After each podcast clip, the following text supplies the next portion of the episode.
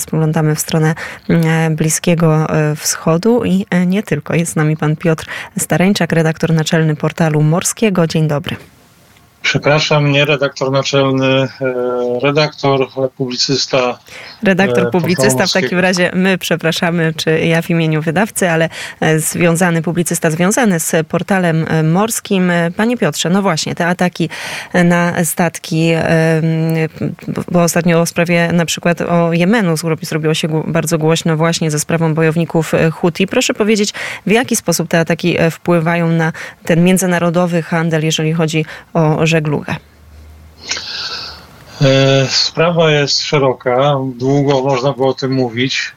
Już e, dobrych kilka dni temu agenda ONZ UNCTAD e, oceniała, że przez kanał Suezki przepływało już o 39% mniej statków niż w początkach grudnia, co oznacza spadek, czy co przekłada się na spadek tonażu ładunków o 45%. Z kolei egipski, e, znaczy zarząd kanału sueskiego e, twierdził, że w porównaniu do stycznia ubiegłego roku jego dochody spadły już o 44%. E, no cóż, perturbacje na Morzu Czerwonym oznaczają między innymi opóźnienia statków, zakłócenie rozkładów jazdy E, serwisów liniowych. To oznacza między innymi spiętrzenia w portach, bo po, po przekierowaniu statków najpierw e, do portów na czas nie docierały statki, a potem e, zwaliły się całą chmarą. Wyższe koszty ze względu na przekierowanie na dłuższą trasę, wyższa emisja gazów cieplarnianych, cokolwiek byśmy, jak, jakikolwiek byśmy mieli do tego stosunek, to twierdzi się, że, że perturbacje na Bliskim Wschodzie powodują zwiększenie emisji gazów cieplarnianych przez zwiększenie długości tras statków. Emisje rosną, ponieważ statki wybierają dłuższe trasy i a także część statków, by zrekompensować sobie stratę czasu, płyną szybciej. Poza tym e, sytuacja wygląda też tak, że żeby sprostać zadaniom przewozowym na teraz dłuższych liniach, e, armatorzy muszą po prostu zatrudniać więcej statków, e, żeby utrzymać częstotliwość obsługi portów w serwisach liniowych. A proszę e... powiedzieć, czy jakieś działania zostały e, podjęte e, no, przez państwa regionu tak naprawdę w celu zabezpieczenia tych szlaków żeglugowych, czy w ogóle można coś z tym zrobić? Jest to e, problem bardzo trudny, dlatego że trudno opanować głównych sprawców zamieszania, czyli rebeliantów Houthi. Między innymi Arabia Saudyjska przez lata z nimi walczyła bez większych skutków. E, są to, no, można powiedzieć, e, partyzanci, którzy e, mają przewagę znajomości terenu swojego, częściowo górzystego.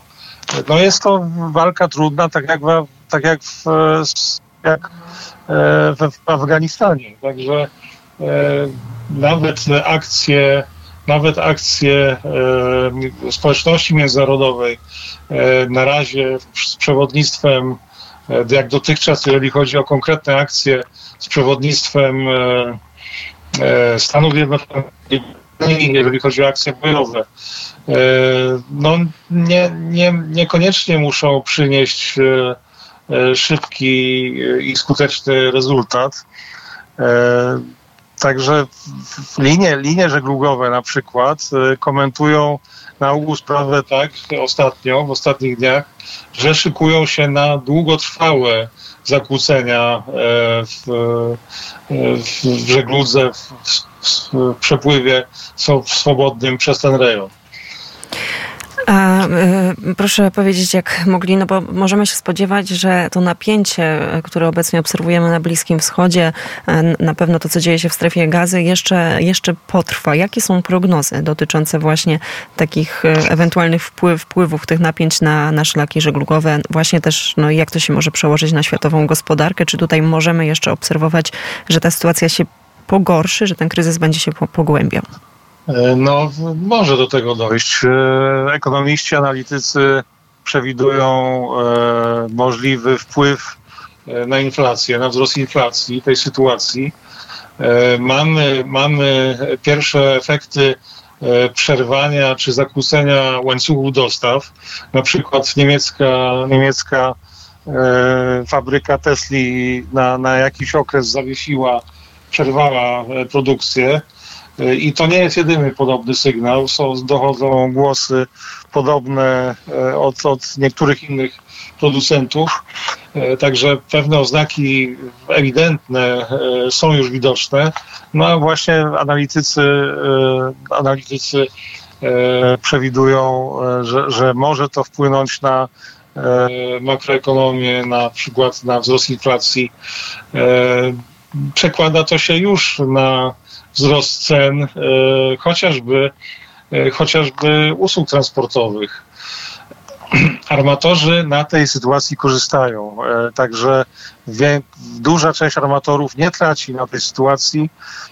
Podnoszą stawki fraktowe, podnoszą stawki czarterowe i wydają się z tego korzystać bo podnoszą pod pretekstem tej sytuacji, podnoszą w wyższym stopniu swoje ceny niż rosną im koszty. Podobna sytuacja była w pandemii, przy zakłóceniach spowodowanych przez pandemię i to wywindowało zyski przynajmniej części tych największych, najsilniejszych przewoźników, zwłaszcza kontenerowych, no na, na nie, nieprawdopodobne, na nieprawdopodobne poziomy e, zysków. Po, po tym okresie, po tym wzmożeniu e, przewozów morskich e, w ostatnich miesiącach mieliśmy okres spadku zapotrzebowania na, na przewozy morskie, ale może nie, nie tak bardzo, może nie, tak, może nie był to tak duży spadek popytu, co przede wszystkim zagrała nadpodaż tonażu. To znaczy za dużo było statków i armatorzy w ostatnich miesiącach przed kryzysem E, związanym z sytuacją na Morzu Czerwonym. E, niektórzy nawet tracili, e, eksploatowali statki nawet na stratach. Teraz mogą sobie odbić. I to są tematy, do których na pewno będziemy wracali, bo to są tematy, zdawałoby się, z jednej strony odległe, a z drugiej strony tak bardzo dotykające nas i naszej codzienności. Bardzo serdecznie dziękuję. Pan Piotr Stareńczak, redaktor, publicysta portalu Morskiego, był gościem popołudnia wnet. Dziękuję za rozmowę. Dziękuję bardzo.